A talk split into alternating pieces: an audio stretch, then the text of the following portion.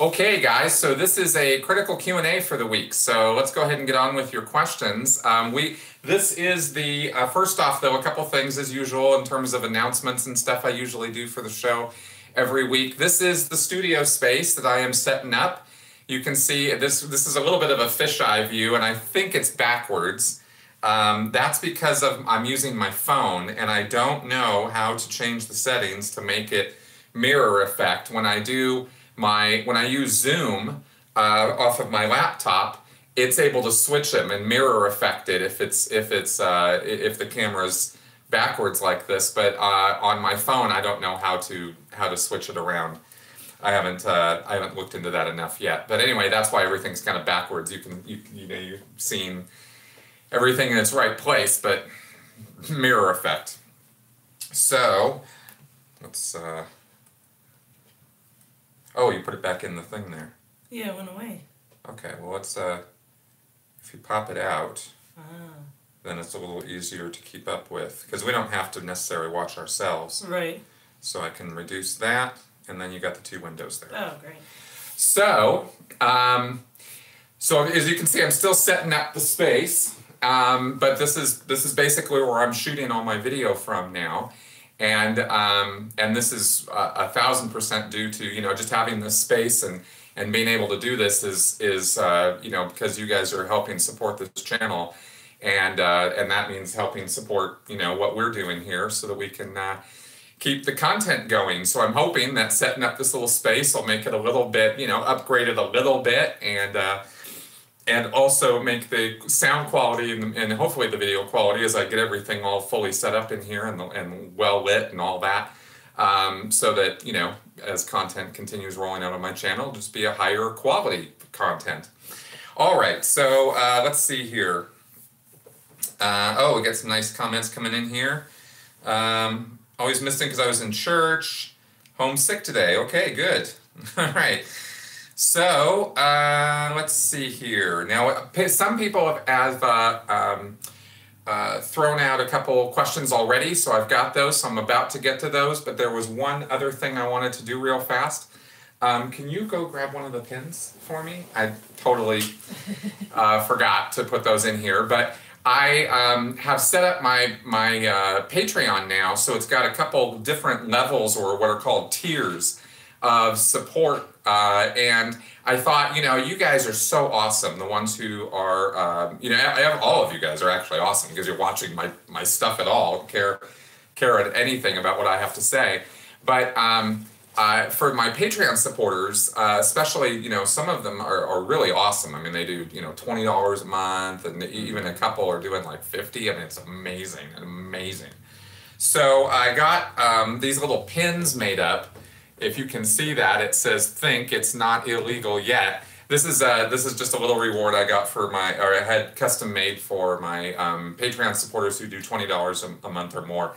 I'm sending those out this weekend to those folks. And um, if you do fifty dollars or more, then I've got a Facts Matter hashtag Facts Matter T-shirt that I sent out to, that I send out to people.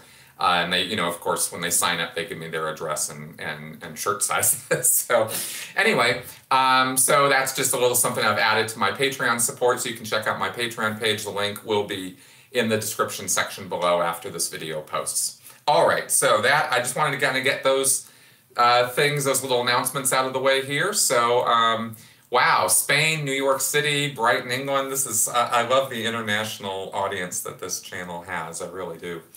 So let's go ahead and get on with your questions now that I've done enough introing here.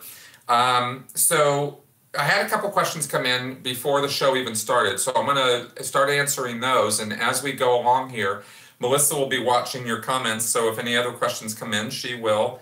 Um, put them aside for me so we can get on with this. All right, so here we go. Denmark, Sydney, wow. Spain, I love it. Um, I wanted to ask you about this one actually. Joshua Steele asked last night uh, Do you know anything about the conspiracy at Denver International uh, at the airport? Just curious, uh, watched a video about it, found it kind of funny. I have always thought that it, you know, that the conspiracy, I, I, what I've heard is that um, Denver International Airport has an un- has underground tunnels and pathways um, because uh, there's a secret meeting places and halls and things, and maybe I don't know, maybe it has a survivalist uh, sort of doomsday flavor to it. Um, but I was- was kind of told that the Illuminati, that's like that's like for the, the underneath the DIA, and normally I would just call total bullshit on something like that. I'd just be like, yeah, whatever. Except there is this demon horse. Yeah. There is a statue. Oh my god. This it's a large. I mean, it's it's what it's about two stories tall. I mean, yeah, it's a big huge. statue It's huge.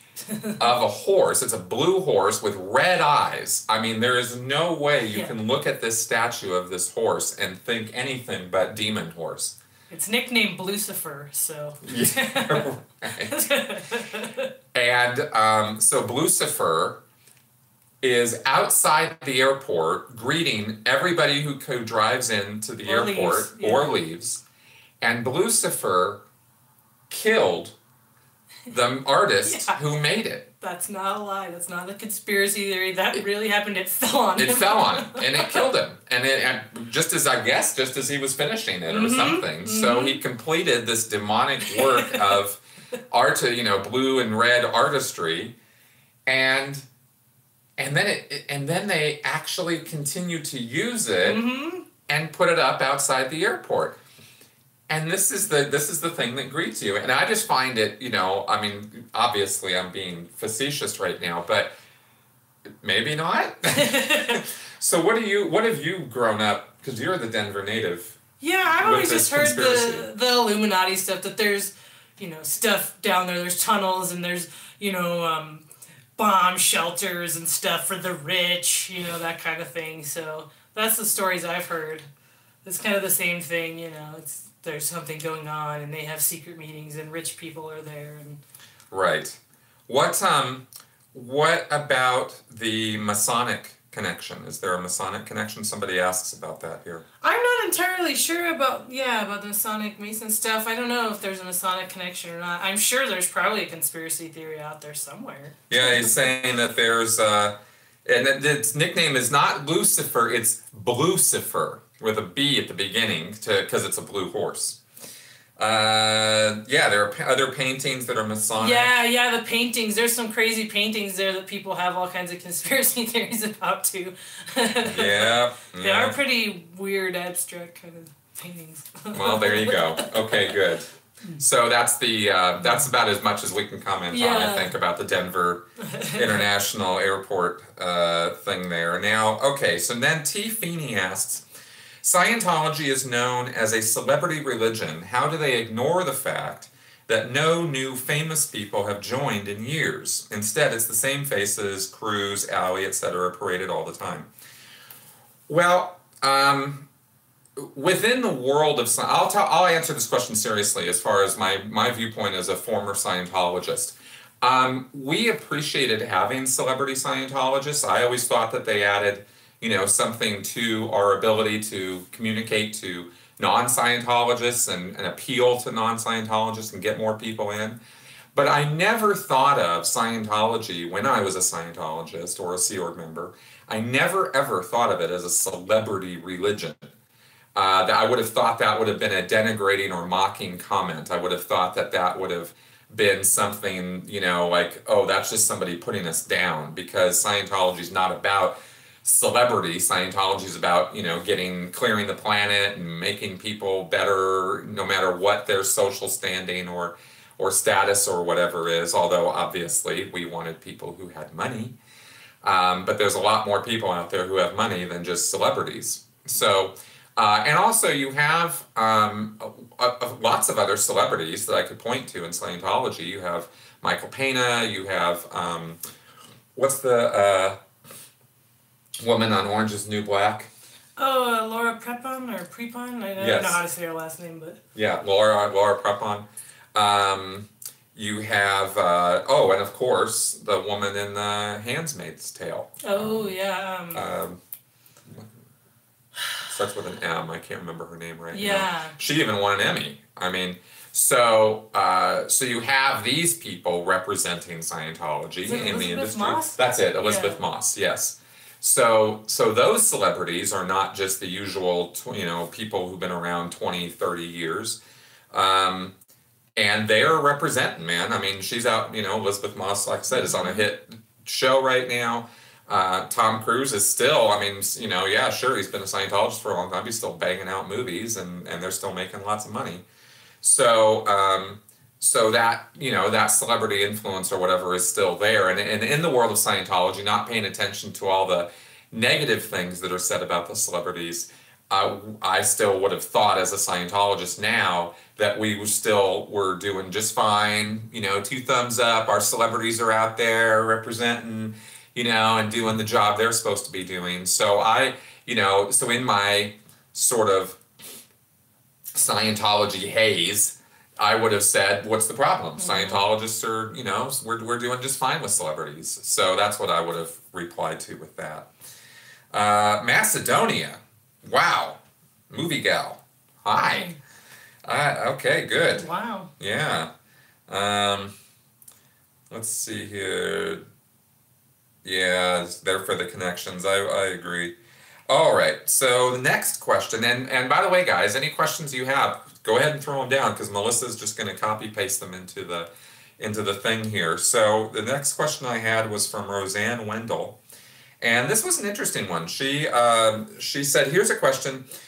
Do you think your ability to analyze world events, current events, historical events, or whatever is affected by your lack of formal and informal education and life experience while in the Church of Scientology?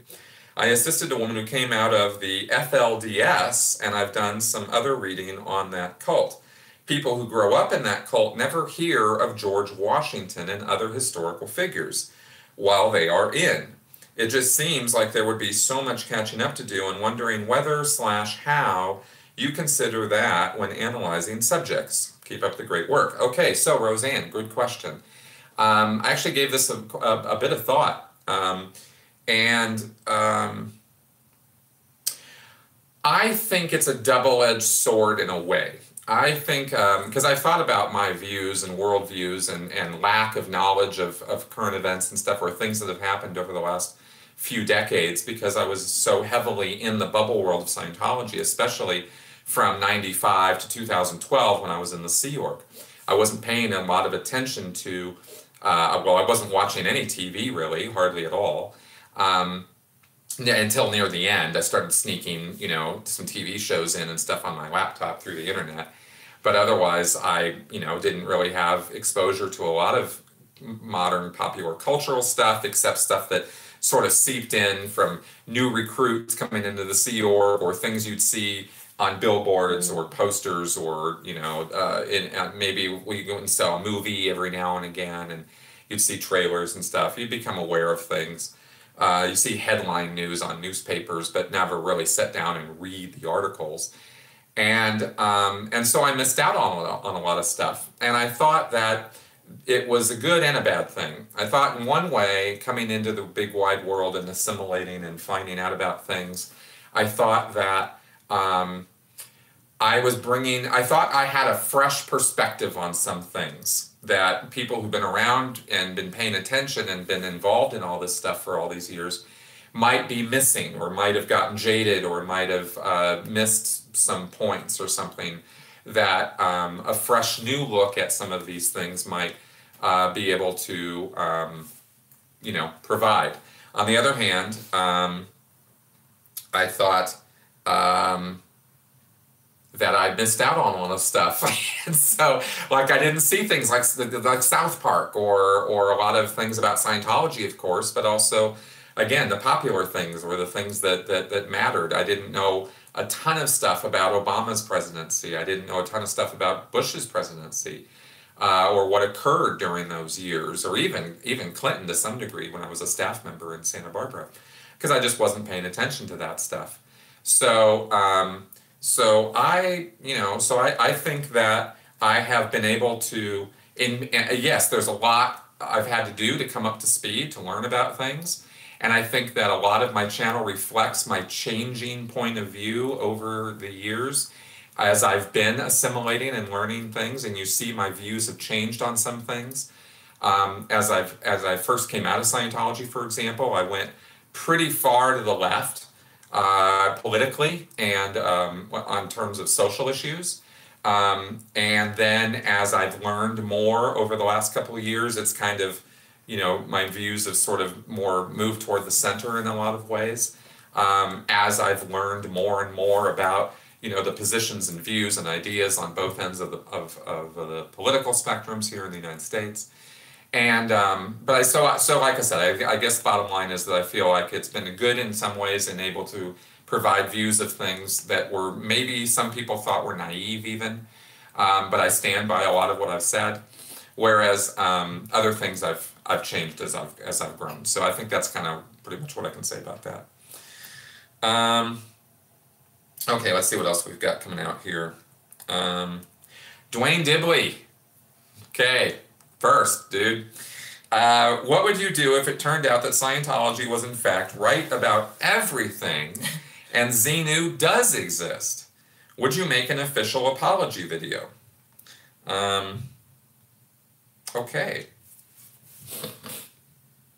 Yes, I would.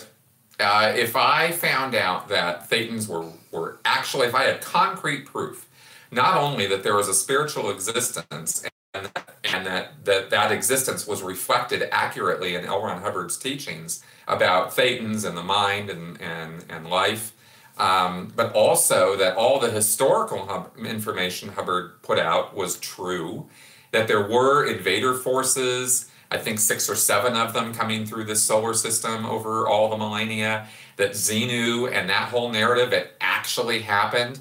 And of course, this would mean that we, uh, you know, modern geology and geography and uh, so many sciences would be completely devaluated if this were true. If Hubbard's writings were true, then so much of what we think we know about the modern world would be just wrong. Yeah. Um, and and so our whole worldview would be quite radically different. So so validating Hubbard's works would be a would be a very big deal. It wouldn't just be a little tiny you know, thing happening here. Oh, Scientology was right. It would be like, oh my God, Scientology was right. What? You know, like so many things would be different. Um, I'd be happy to say, hey, I, you know what? I was wrong. Hubbard got it right about these things, and let me reevaluate everything I've said. But in order for that to happen, there would have to be major mounds and mounds of evidence to back this stuff up. I mean, we'd have to, uh, like I said, so many things would change. Because just in the Xenu narrative, for example, Hubbard points to the North Star and says things about it, and he calls it Polaris. Well, you know, 75 million years ago, when the Xenu narrative occurred, according to modern science, Polaris was not the North Star. A different star was occupying that position in space. Um, and the volcanoes that everybody was, supposed—you know, that all these nuclear atomic weapons were exploded in, well, they didn't exist 75 million years ago. But now, if it was true, then they did exist. So all of geology would be a completely mm-hmm, different science, mm-hmm. you know.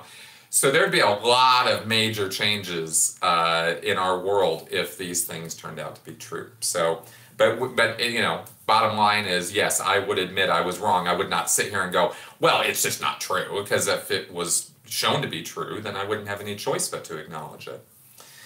Uh, how are we doing here? Oh, we're seeing um, yeah, German. German. Okay, cool. Uh, let's see what else we got here. Okay, good. Um, Ator asks, have you guys heard of the inauguration of the tunnels in Switzerland? I don't know. No? Okay. Uh, me neither. Robert Roberts, question. Amway big in is Amway big in Scientology? According to figures the U.S. government demands they publish, 90 out of 100 Amway salesmen make $20 a week, but they pretend to create millionaires. Um, okay, Amway is kind of a big subject. It's a multi level marketing program that people get involved in where they sell products in order to make commissions on those products. And the major product of Amway is getting other people to sell Amway. It's not selling their products. You could open up an Amway store in a mall and sell their products and you know make whatever you'd make with it and the products are, are fairly standard you know regular cleaning products and, and things like that um, but the but the major deal with being part of Amway is you and the way you make money is you sell Amway's system to other people who then get on board and start selling the products and their job is to get more people on board and it's sort of this pyramid sort of deal and I've talked to people who got very, very heavily involved in Amway, and there are cult characteristics to it, but it's mostly just a, a, a con job. It's just it's, it's necessarily cultish in the same way Scientology is, so much as it's just a get rich quick scheme that doesn't work, and it's kind of this pyramid scheme. Um, Scientologists do get involved in Amway to uh, at, at, times. I think back in the day they got more involved with it than they do uh, now. I base that off the fact that my parents sold Amway for a while uh, in the late 70s and early 80s. Um, and then they got out of it because they saw that even as Scientologists, they were like, yeah, no, this isn't working out for us. And they stopped doing it. Um, and I never really heard too much about Amway in the years that I was involved in Scientology as far as other people mm. doing it too much. It, it sort of crept in for a while and then kind of crept back out again.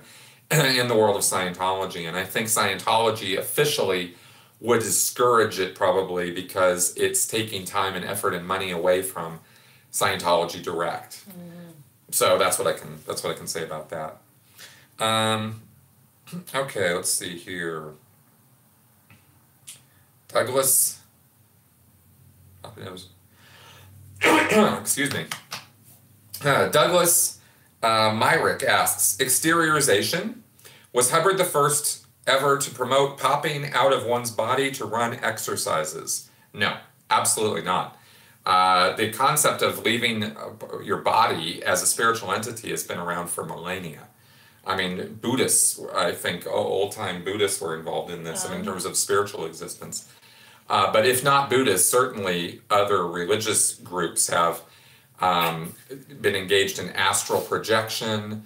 Um, uh, what's the word for um, clairvoyance uh, or clairaudience? These are two words to express being able to see or hear things that are happening far away from you. And one of the ways that this was explained is because you are separating from your body and you're going out to these other remote locations and hearing or seeing what's happening. Um, so these are, you know, this has been a long been this idea has been around for thousands of years. Hubbard was the first person I know of, excuse me, who. Um, could you just give me a glass of water? Sure. Thank you so much, babe. You're welcome. Should have thought of that before we go. Um, Hubbard was the first person I know of who put a very rigid methodology and system in place that's supposed to result in you going exterior or having an out of body experience. And you know, if you do this and you do this and you do this, then it should work. And he spent a lot of time in the early 1950s actually working out different commands or procedures or methods to exteriorize people. And then he said he stopped working on it after about 1955 because it wasn't really very rehabilitative. It wasn't helpful to people to pop them out of their head. It, they thought that it was going to be. Hubbard's, Hubbard was lecturing in 1952, 1953 about how the benefits of exteriorization and how it brought about um, the idea that the certainty in a person that they were a spiritual entity, not a body.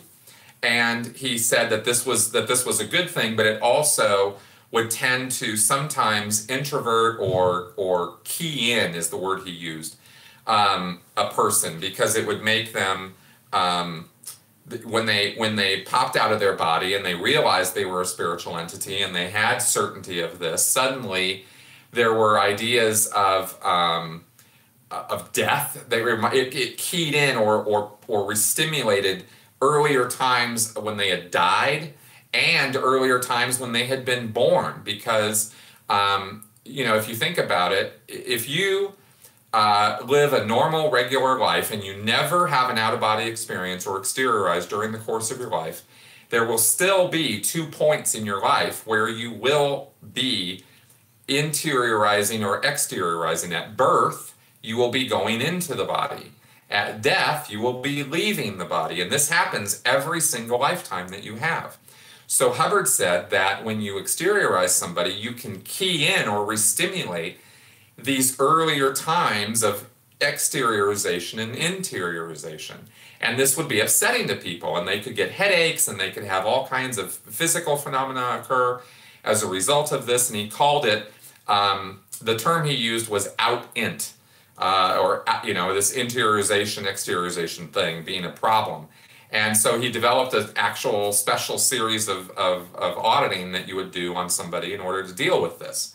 And so, so at that point, Scientology's emphasis on popping people out of their heads and exteriorizing them became much less. They, Hubbard said, let's not worry about that so much. Let's not put so much attention on that because it's not really that big of a deal.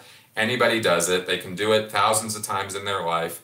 Um, they do it when they die. They do it when they when they're born. It's not that big of a deal. We've got you know. Let's just follow this bridge and do these methods. And he and he de-emphasized exteriorization. So, um, so that's what I can say about that. T Feeney, thank you for the super chat contribution there. Thanks a lot. All right, five bucks, man. Cool.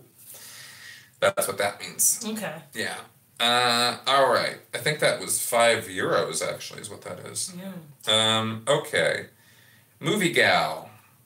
How could Scientology property be private if they are 501c3? Wouldn't it be public property like most churches? No, it doesn't work that way. Um, a nonprofit organization is not a publicly owned entity, it's a nonprofit organization. That means that they've applied for and received approval on tax exemption, tax exemption by the IRS. It doesn't even necessarily mean that they've been re- legally recognized as a religious entity. It just means that they've been.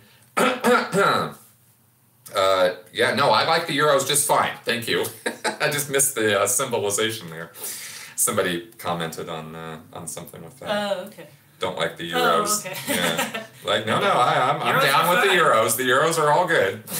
um, okay, so uh, 501c3 is just a legal status granted by the IRS that exempts you from paying taxes, provided you follow certain guidelines, like you don't promote political figures. You, um, you know, the money that comes in, you have to be able to show that that money is being used for the advancement of the organization and it's not going to some personal individual, which is called inurement, which is bad.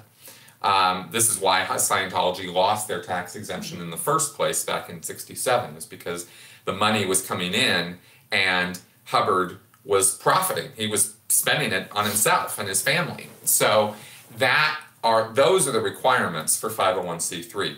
You can be a 501c3 and be on a private property, fenced in, no one can come in, armed guards, you know, locks on the gates, and you can still be 501c3. All right, let me get some of this water here.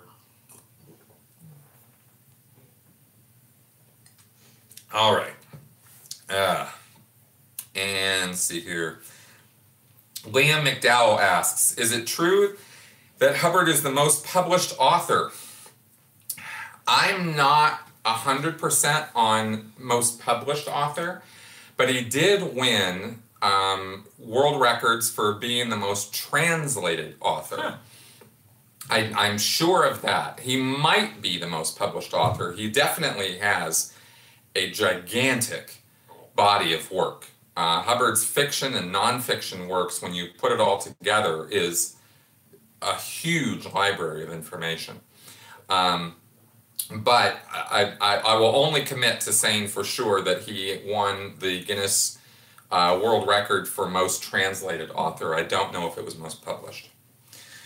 Uh, okay, Morna McDonald. Are you in touch with anyone who's an active Scientologist under the radar? If so, can you give us any information on their feelings about the Church of Scientology?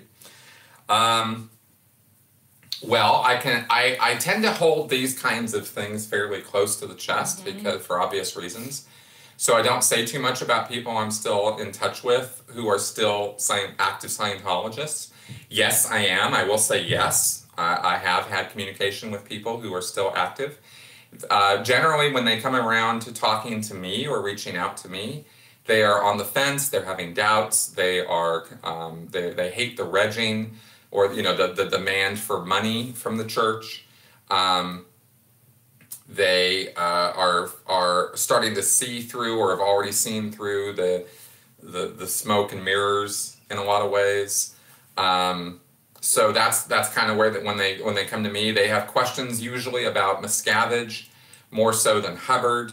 They usually have questions or concerns about how the church is being run, or about disconnection, or something like that, or they've had something happen to them personally that has rattled their their faith or belief in some fashion.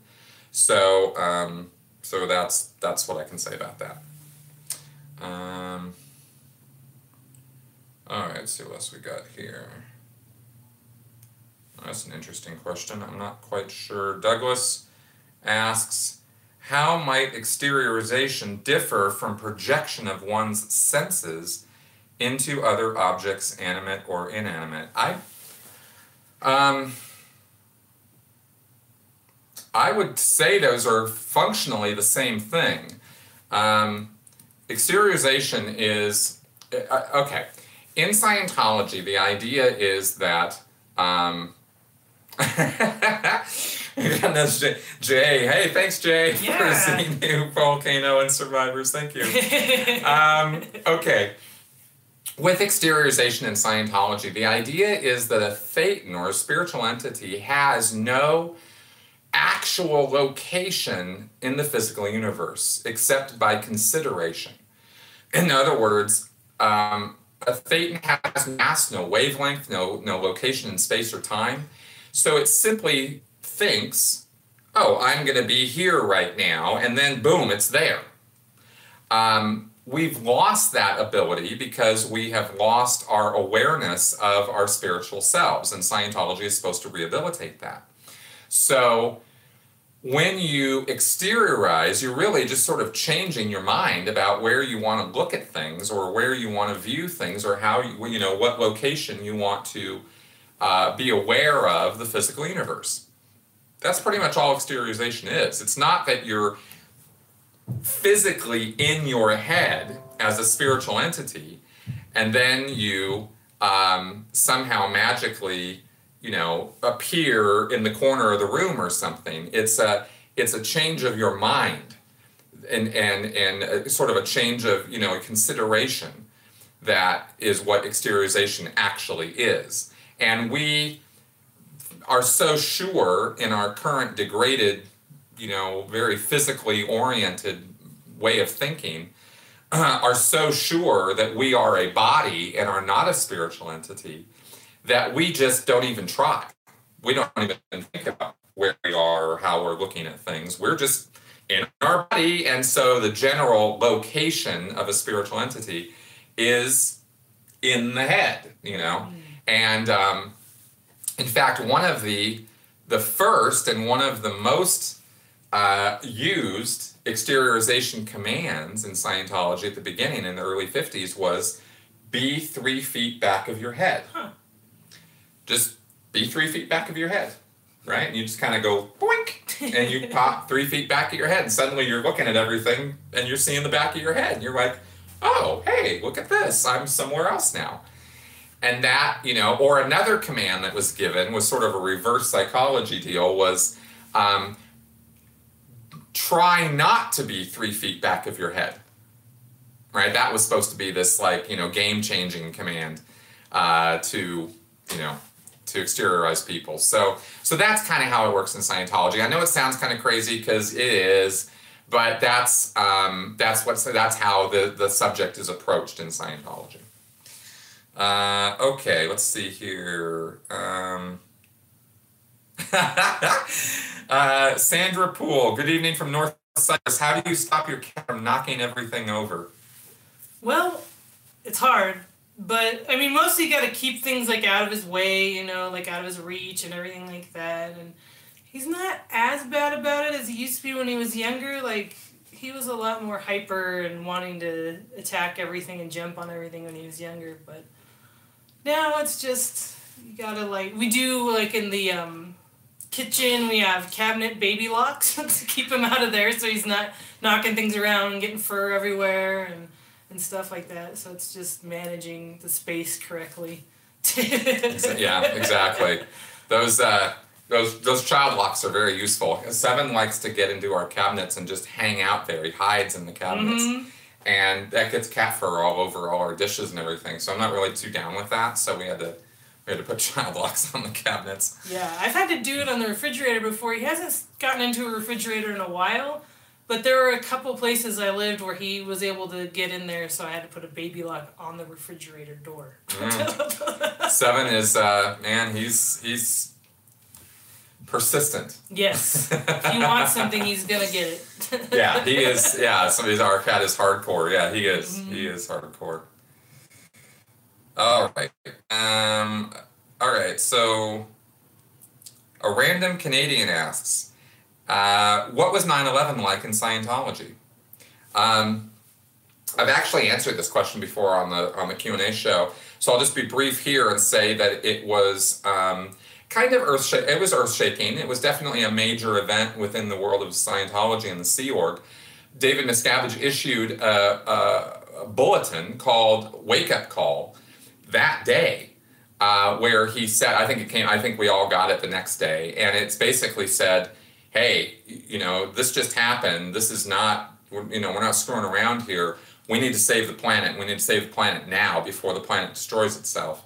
And this is a demonstration of how bad off the world is going. And it's going to hell in a handbasket. So we better get busy and we get better get busy right now. So he used it as an impetus to drive Scientologists to get more money or more time or dedication to Scientology. That was how we all experienced 9 11. Uh, Robert Roberts asks, "Is this your new studio?" Yes, we talked at the very beginning of the video. I was saying this is our new studio space, and I'm setting it up here still. This is still a work in progress, um, but that's yes, that is what this uh, this room is. All right. Um, so I'm leaving off. Oh yeah, here we go. Kath T. Uh, I've noticed that you started leaving off the at large. Are you planning to drop it? I like the epithet critical thinker at large. I've been waffling on it. Uh, that's a good observation, Kath. Um, you, you, got me on that one because I have alternated on it. I've been I've been wondering whether critical thinker at large or just critical thinker. I was sort of moving in that direction of just just making it critical thinker. Um, you guys tell me what you think. I don't know. I'm actually now that now that it's come up as a point. Um, you know, let me know in your comments here what you guys think about that.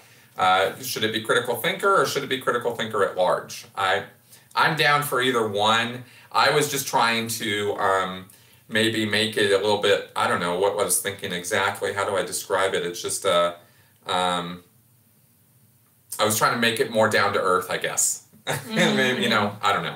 Since I'm kind of, you know, based here in Colorado and Denver now and, and I'm not really, you know, going all over the world or anything, although I do travel a lot. Mm-hmm. Anyway, so yeah, maybe I'll. I mean, I, I'm I'm down with either one actually. I, I, I did the at large because.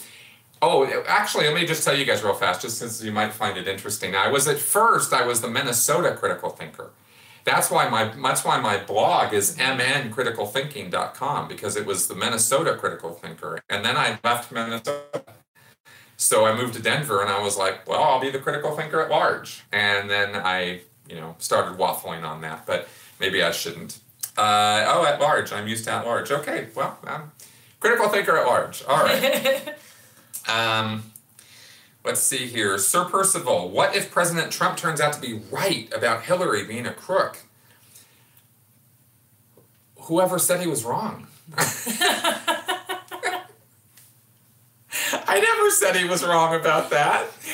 Uh, you know, and, and, and look, make I, sit in jail. Yeah, I mean, Hillary. you know, look, I I voted for Hillary in the last election, okay, because I saw that Trump was a narcissistic personality, and I don't, I know for absolute fact what that means. I know that uh, you can predict narcissistic behavior, and narcissists are not people you should ever, ever, ever, ever, ever trust. So I saw that so strongly in him that I just went, ugh, you know, it's not his policies particularly, uh, or his, you know, kind of horrible attitude about about women and minorities and stuff. I mean, that all is part and parcel of that system. Mm-hmm. And I looked at that whole package and I went, no, I don't want that in the highest office of the land. Um, oh, hey, thanks, Cynthia. Thank you very much for that. You're awesome. So Cynthia's so awesome. Um, so I said, mm, nah, you know. Now I know that this is a big deal for a lot of my viewers that they, that are Trump supporters. That when I rag on Trump, they have a you know they kind of have a cow about it. It's okay. I'm not, you know I, I it's it's just my opinion, okay. But I base my opinion off of this observations and off of my knowledge of cults and cult leaders, and I know more than your average person about that sort of thing because I've been working on it for the last five years. It's not because I feel arrogant about it. I just feel knowledgeable about it. I feel like I know what I'm talking about in this in this area. So I looked at Hillary and I see all kinds of problems with Hillary. I don't like the Clintons. I never really have. They're not honest people. They they have things going on. They're they're they've got the Clinton machine. I, I really didn't like the way things went down in the DNC with Hillary and Bernie and that the mm-hmm. underhandedness of all of that. I commented about all of this during the election process. So, um, so I'm not being inconsistent here in, in saying these things, right? Um, so I'm, you know, I I'm okay with acknowledging that when Trump says something true or correct or right, I go, hey, you got that one right. I still don't want him in the Oval Office. That's my view about that. You know. Uh, okay, so. Um, what, in your opinion, Isabel Morin asks, what, in your opinion, is Hubbard's greatest lie? Hey, Isabel, glad you could make it on the show here this week. Um, greatest lie. Man, that's a good question. Um, I mean, he's told so many, you know. Um, I think, I think Hubbard's greatest lie was was the idea that he had healed himself through the techniques of Dianetics during World War II or after following World War II. Because that lie was the lie on which was built the entire Scientology empire. Uh, the entire movement all comes down to that one thing, that, that one claim that he made, that he was able to figure out through study of psychology and endocrinology and hormones and, and the body and the mind, he was able to figure out something that no one else in all of history had ever been able to figure out, which is how the mind works. So that, and the fact that the mind works in such a way that most of our illnesses and diseases and problems in life are psychosomatic in nature. And because he said that, and he, and he said it with authority, and he wrote a whole book, Dianetics, which he claimed was based on him having cured his own blindness and lameness. He said he, was with a cane, he couldn't walk, he was bedridden, he was blind, his family abandoned him. I mean, he made all kinds of insanely wrong, false claims. And he based all of Dianetics on that. And, they, and he was given a lot of credibility as a result. And um, and when it came out through our, you know, seeing the war records and stuff, that that was all not true. Well, Tommy Davis himself acknowledged if, if that didn't happen, then Dianetics is a lie and the whole thing is a lie. And I think that, I, I believe that statement is what got Tommy Davis busted. And that's what ended up with Tommy Davis, the public spokesman of Scientology until 2011. I think that is what um, drove him finally out of the Sea Org was was saying that, and I think maybe Tommy Davis even had a personal realization about it. I don't know, you know, but um, but regardless of whether Tommy Davis believes or doesn't believe in Dianetics, that I think was the most destructive lie Hubbard told and had the most consequences. Okay. Uh, let's see here. I'm just going down the list, by the way. I'm not filtering these at all. Um, DME asks, You have so many fantastic transferable skills for work, but was it hard to put a CV or resume together once you'd left and needed to find work in a non Scientology setting? Hi from Oxford, UK. Wow, hey Oxford, awesome man. Uh, okay, DME. Um, yes, it was difficult. At first, I didn't realize when I was putting Scientology all over my resume because that was the only real work experience I'd had for the last 20 years, right? 25 years. Um, I didn't realize how toxic Scientology was when I first came out of Scientology. And so I had Scientology all over my resume, and no one, no one was calling me back. And this was like for a straight month. My job was to get a job, and it wasn't working out. And then finally, I got a job with a Scientologist in Minnesota, and that's why how I ended up getting out to Minnesota. So difficult, and I ended up um, putting my LinkedIn page together and removing all the Scientology references after I found out how toxic Scientology was. I took I took all of that out. So so that's how that worked. Uh, okay. Um, Billy Bob. Billy Bob. Does the hypocrisy or the unscrupulous means of some of the people supporting positions or policies put you off the positions or policies? Um, that's a good question. And generally speaking, no, it doesn't. Um, because I separate personalities from positions. And I, uh, a lot of people don't. This is what ad hominem is all about. Is you, you know, well, Joe Schmo supported this, and Joe Schmo is a bad man who is, you know, rapey or, uh, you know, abusive or he's some, there's something bad about him. And so therefore the positions that he supports were bad. And I go, no, let's separate these two things out. There's a position, and that position might have pros and cons all by itself. Let's look at those. And that would be a very different thing from looking at people who have supported positions. I think the first time that I um, that I can remember uh, on something important about this would have been Al Gore and climate change.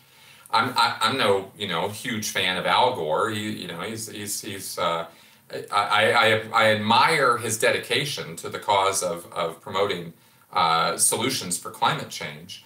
But I don't know a whole lot about the guy personally, and if somebody wants to, you know, point out how what, uh, a, how he's profiting from it, or there's something bad about him, I go, okay, well, guess what? Climate change is still a thing, whether Al Gore does or doesn't promote it.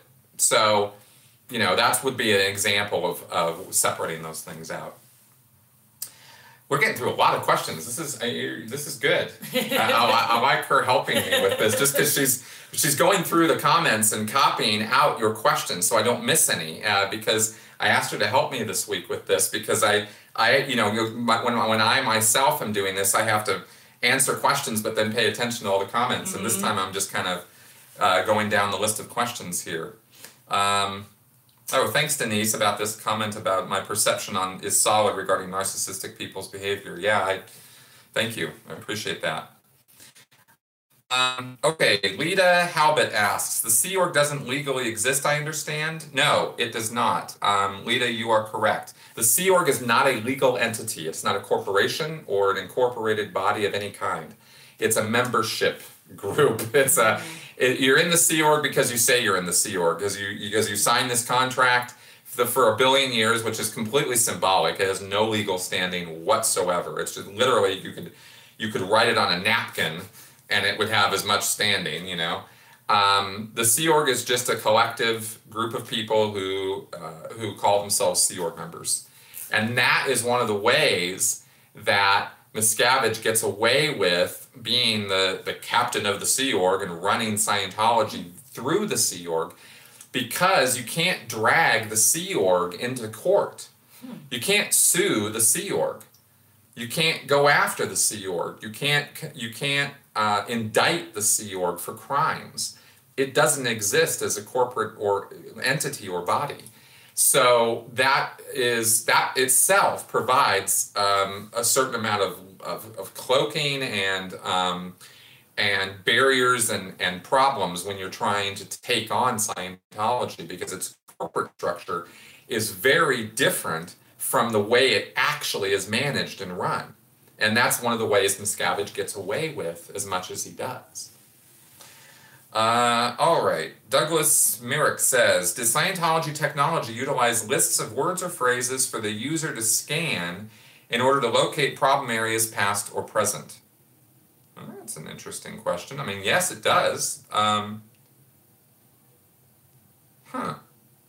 Well, I mean, yeah, the answer to your question, Douglas, is yes, it does. It's just an interesting question for somebody. I mean, are you a Scientologist or a former Scientologist that you would ask? That? That's it's just such a it's such an interesting question.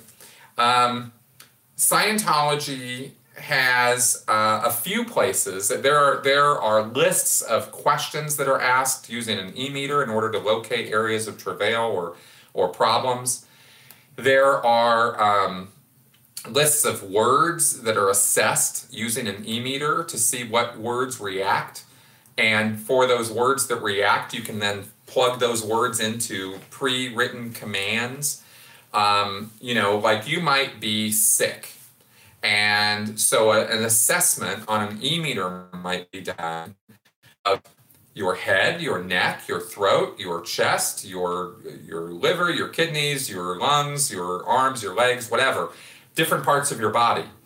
And if one of those parts reacts on an e-meter with the needle on the e-meter responding, then you might take that body part and plug it into a command like, from where could you communicate to a blank? And then you would ask that question over and over and over again in order to provide some kind of spiritual remedy or relief to that affected body part. So let's say, and it might be a different body part than you would think. Um, you know, Hubbard talked about the fact that a guy could have a broken leg or a lame leg that he clearly, you know, he, he hobbles in on a, on a crutch on crutches, and you think as the auditor, well, we're going to address the leg. God doesn't care about his leg; he cares about his headaches. So, and you don't see his headaches, of course. So if you were to do an assessment on an e-meter, you might find that the biggest reading thing is is his head. And so you end up running a command on the guy uh, from where can you communicate to your head. And then he got and then he has to come up with all kinds of oddball question answers because that's kind of a weird question. But that's how Scientology works. And um, and that's that's one way you might utilize a list of words or phrases to, you know, to locate areas of, of, of problems. Uh, okay.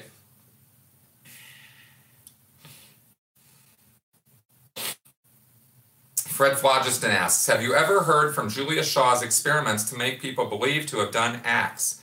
She makes people remember, he says in quotes, and then they become convinced. This would explain some aspects of auditing. Yeah, it looks, Fred, like you're talking about false memory syndrome. Uh, which can be induced through many, many different ways. I've never heard of Julia Shaw, but there's, you know, through leading questions, you can induce memories in people pretty easily. Um, our memories mm-hmm. don't work the way we think they do. They don't work according to the way Hubbard says they do. And, um, and false memories are an issue. And this is something I actually give quite a bit of thought to because I've, um, I've looked at my own memories of things that have happened to me and I've thought, you know, I, have I've wanted and looked for corroborating evidence uh, when I find, you know, or, or uh, look for things that are like past incidents or accusations of abuse. Um, you want, this is why you want to have corroborating evidence. And this gets really controversial mm-hmm. because mm-hmm. you want to believe, for example, you want to believe women who come forward with accusations, but you have to temper that with the fact that, that, that false memories are a thing. And um, and it's not, you know, it's a tricky thing. It's very individual. You really have to take it on a case by case by case basis. This is why investigations are so important in any instances where there's accusations.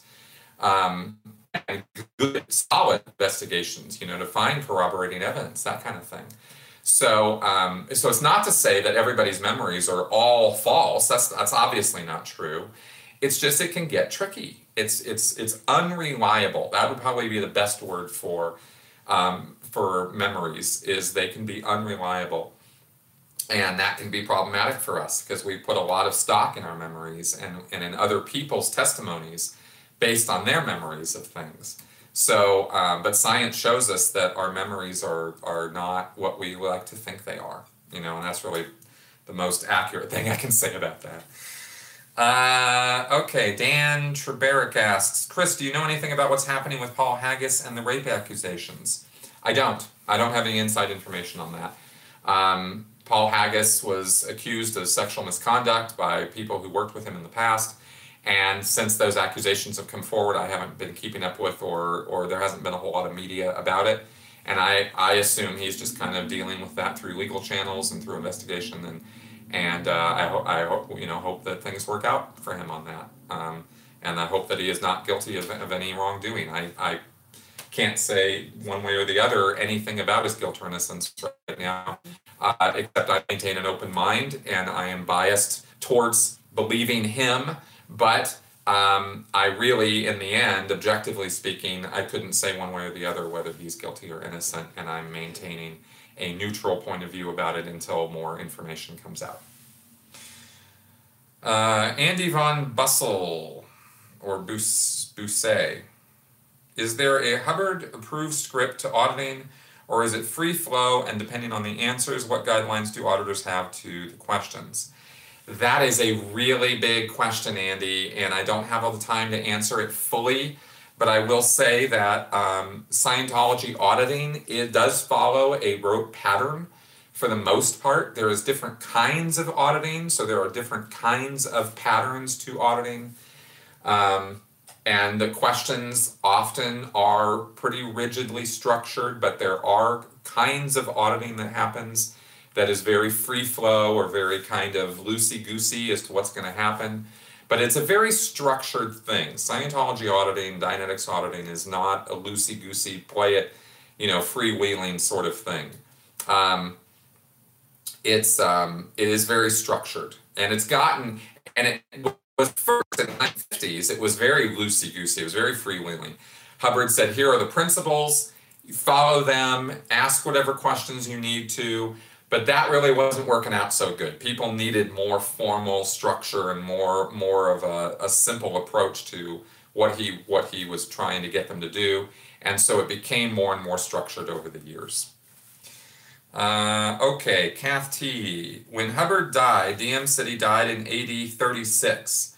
Was that something that Scientologists did for a while? Remember the years based on something like yes, beginning of Scientology. Yes, Kathy. Um, uh, AD is after Dianetics, and Hubbard jokingly referred to the years following the publication of Dianetics as AD oh my God. 10 for 1960, for example, because it was published in 1950.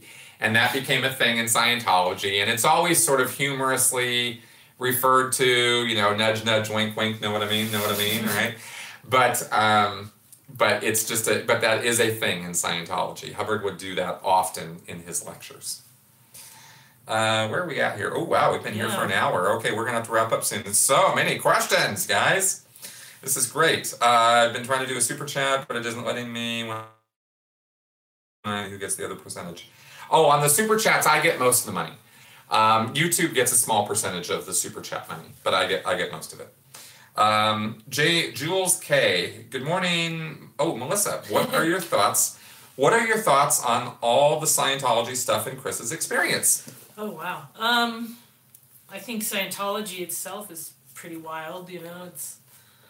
I know that before I met Chris, I didn't know much except for like what I saw on South Park and what I knew from Tom Cruise being a goofball. But then I learned all this stuff from Chris, and it's just it's amazing. I, I just it's crazy. I don't know how I don't know how he did it for twenty seven years, and uh, um, yeah, and his experience personally, I just a lot of times I feel a lot of different things about it. I feel kind of angry that he had to go through all that and, and sad and, and all the things he had to miss out on in life and, and all that. But, you know, he's making up for it now, so.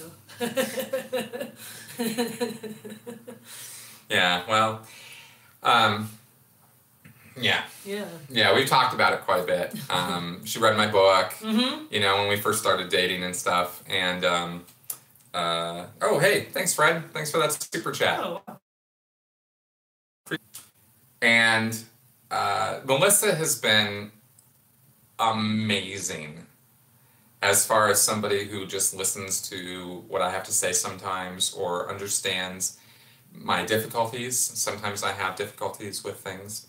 Um, and she has been she's been amazing as far as just being a, a, a, willing and ready ear to hear whatever I have to say and deal with some of the problems or issues or assimilation things I've had. I mean, you know, I've, I've talked in the past about how Scientology coming out of Scientology or really any cult experience is like there's layers of onion skin mm-hmm. around your head, you know, or around yourself or something. There's all these layers of nonsense that you have to peel away like the layers of an onion. And you get one layer off and it exposes a whole nother layer. And then you've got a whole nother pile of crap to deal with. And she has she has been great because she understands that concept. And um, and having you know gone through some of your own experiences um, with mental health issues and and stuff like that, it's given me a real insight into some of what's gone on with me, what's gone on with people in and out of Scientology or in and out of destructive cults, and the, you know some of the mental processes that you have to kind of go through and and understanding some of those things in a different context than what Scientology offers, which has been the worldview I've had most of my life. So, um, so I, you know, so I, it's been, it's been amazing, uh, knowing her and, and, uh, and she's been really great at that. So, yeah. Uh, okay, so we're gonna have to wrap up shortly. Thank oh Kay Riflebird, thank you, thank you very much for your super chat contribution there. Um, okay, we've got more questions here, but we're gonna have to wrap up because we've been we've been at it for an hour, and you guys have been awesome. I think I think this has been the most productive Yeah. live stream we've done ever um, uh, as terms of just raw number of questions answered which is good i wanted to experiment with this and see if she could help me with that and she and this was great. So so guys thank you very much for coming around and being part of this. Um, and i will get this posted as usual uh, later today. Um, and uh, I, like I said, thanks for coming around, and we're gonna we're gonna wrap up now. I will be um, setting up the rest of my studio here this week, um, and getting um, you know hopefully we've been moving into this new apartment and getting everything set up. I've been spending a lot of time this last week just getting things set up. It's always a, a thing moving um, you know, from one place to another. Even we just moved from one apartment to a, to another one in the same complex, and it was still, uh, you know, such a. I just hate moving. So uh, anyway, hopefully uh, after you know this place will settle into some place where we really can be permanently for a while. Um, but for but we're here for at least a year, so this, so this is good. And um, and and this is one thousand percent due to the support from you guys that we can even do this big big big huge thank you to all of you um, consider you know supporting through patreon uh, or through paypal or whatever if you only want to do a one-off uh, on my channel here. The links will be posted in the description section below later today uh, as they are with every single video i post. Okay guys. Thanks thanks for your help. Thank you. all right guys. Talk at you later